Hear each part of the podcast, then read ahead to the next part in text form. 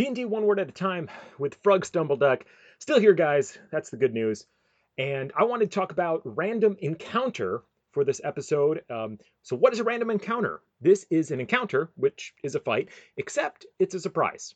Now, normally you have these when you're traveling somewhere new because you don't know the tribe of goblins is hiding behind that giant boulder, ready to pounce. Now, these aren't always dangerous encounters. They could be something boring, like a lone cow or a group of villagers begging for your help. Of course, they can also become fights if you play your cards wrong. Now, I bring this up because I've had my own random encounter in Grandma's shed, and you wouldn't believe it. It's my dad.